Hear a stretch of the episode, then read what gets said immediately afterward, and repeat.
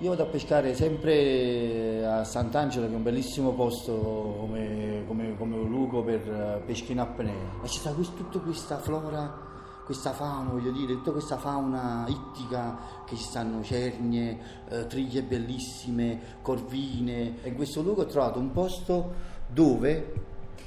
ho trovato una tana di corvine, ma intorno ai 17 metri, questa, questo, questo, è uno scoglione bellissimo, appoggiato su tre scogli, è proprio una grutta, bella proprio. Siccome che le corvine amano il luogo dove si riproducono e ci rimangono per anni, io ho fatto sempre una pesca di, di selezione in quel posto, però prendevo sempre i pesci al di fuori della tana. Perché? Se tu spari nella tana delle corvine, succede che succede? Succede che non si scompaiono da quella tana perché non è più sicura.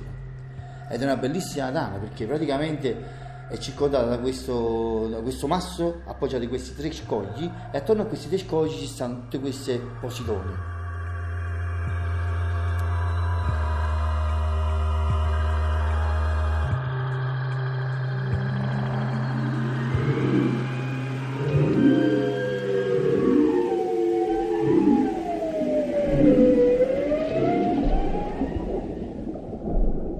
vado sempre a pescare, negli ultimi anni purtroppo, anche se era entrata questa cosa del regno di Nettuno, non ha salvato questo posto. Questi anni hanno rimasto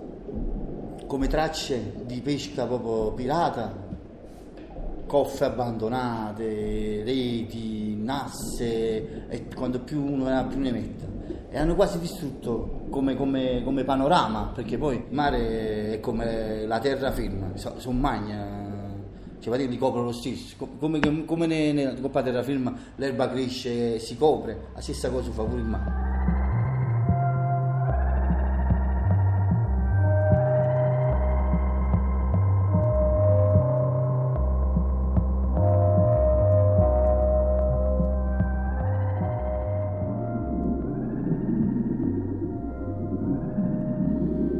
C'è un cambiamento di, di impatto antropico dovuto alle azioni fatte dall'uomo che hanno cambiato alcuni aspetti, cioè hanno creato delle condizioni fisiche per cui alcuni organismi non potevano più sopravvivere e quindi sono entrati altri tipi di organismi capaci di, di sopravvivere. E ci sta un problema che è legato ad altri tipi di cambiamenti non indotti o perlomeno non indotti in tempi brevi, che sono quelli dei cambiamenti del clima, quindi questo aumento della temperatura sta inducendo anche questo, un cambiamento dei fondali. Uno dei problemi è che noi ci dobbiamo abituare a un cambiamento, come Napoli è cambiata dal punto di vista fisico. Insomma. Io non ricordo, la villa comunale non è come... Io ci lavoro da 40, 43 anni alla stazione zoologica, non era come era 43 anni fa, le piante non erano queste, i querci erano altissimi, elevatissimi, bellissimi, adesso non ce, ne, sono quasi più, insomma quelli che ci stanno sono ridotti ormai quasi degli scheletri anche questo paesaggio è cambiato.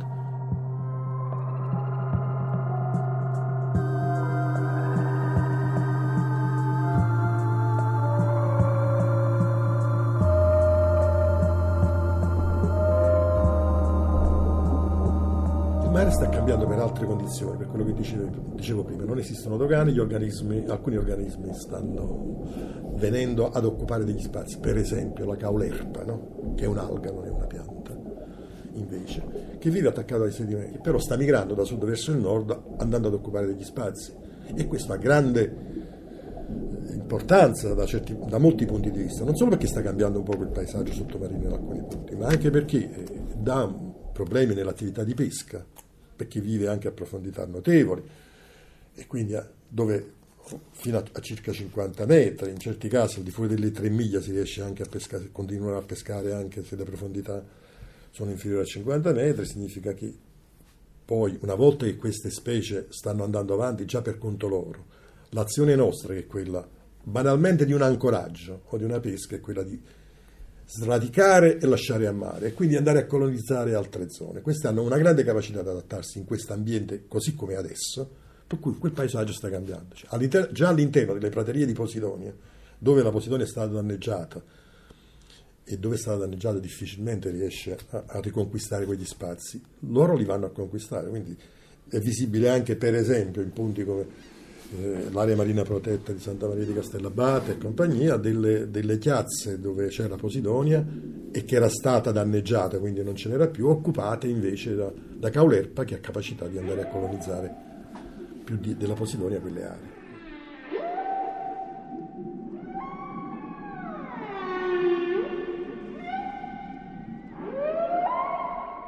stanno arrivando organismi, vediamo pesci diversi, vediamo le razze, vediamo i barracuda. Riusciamo a vedere tipologie di coralli che non, non, erano così tipiche dalle parti nostre, quindi si stanno incominciando a creare dei paesaggi che sono un pochettino più diverse, che sono più vicine a zone subtropicali che non a quelle che erano le zone di, delle medie latitudini come quelle del, del Golfo di Napoli.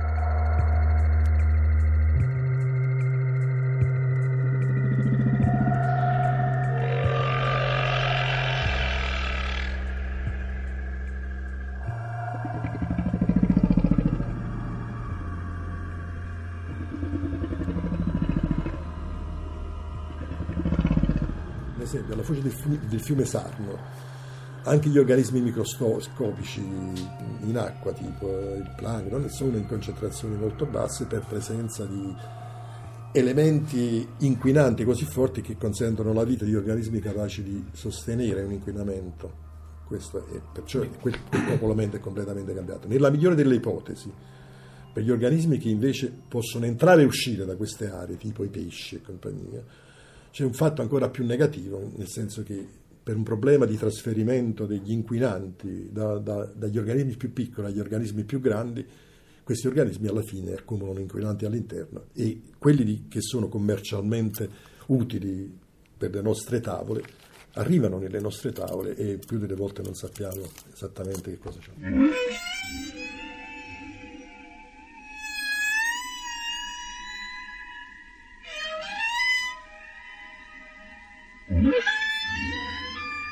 Evitare assolutamente che occasionalmente o, o di continuo o, o, durante particolari ore del giorno ci siano possibilità di emissioni di, di scarichi abusivi all'interno di questo sistema, che ovviamente ha delle caratteristiche diverse da quelle che aveva negli anni 50, ma che attualmente sta creando sua, un, un suo mondo nuovo che comunque in qualche modo dovrebbe essere tutelato. È un, un fondo nuovo fatto da, da, da, rocce con una vita che si sta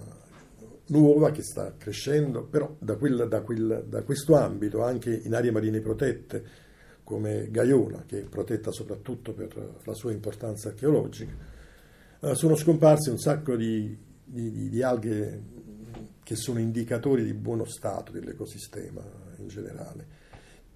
da, questo, da, questi luoghi sono scomparse queste alghe perché evidentemente tutto il sistema generale non funziona così bene e quindi non riescono più a sopravvivere in,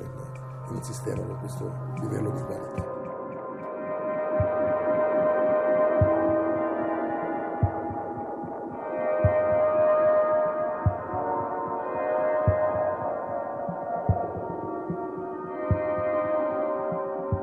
Tutta l'area di Bagnoli del Golfo di Pozzuoli in parte ha subito eh, l'azione di una, di una, grande industria siderurgica che era l'Italsider i problemi più grossi non sono dovuti, tanto dovuti all'impatto della, della vera e propria, se non per la parte atmosferica, ma a quello che hanno creato le navi che eh, andavano da quelle parti quindi ci sono stati incidenti con le navi, una parte del, dei carboni scaricati, la parte che finiva a mare, compagnia, per cui i sedimenti, soprattutto nell'area antistante eh, di Talsider, è sicuramente un'area molto molto inquinata da idrocarburi, che certamente l'inquinamento predominante, tra l'altro l'idrocarburo è anche presente nella colmata.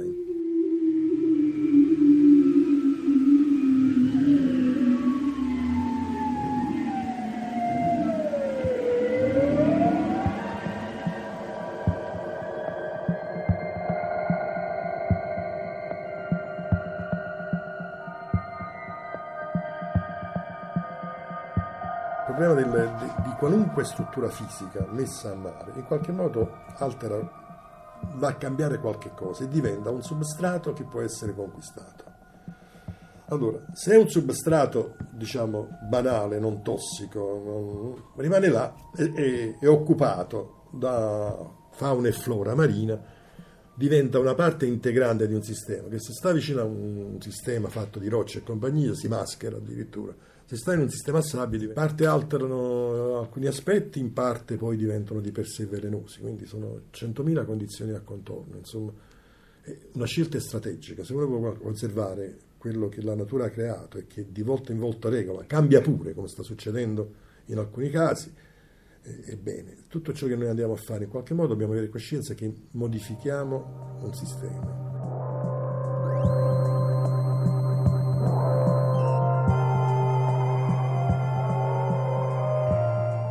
Problemi gravi che esiste in tutte le zone costiere che manca una programmazione degli spazi a mare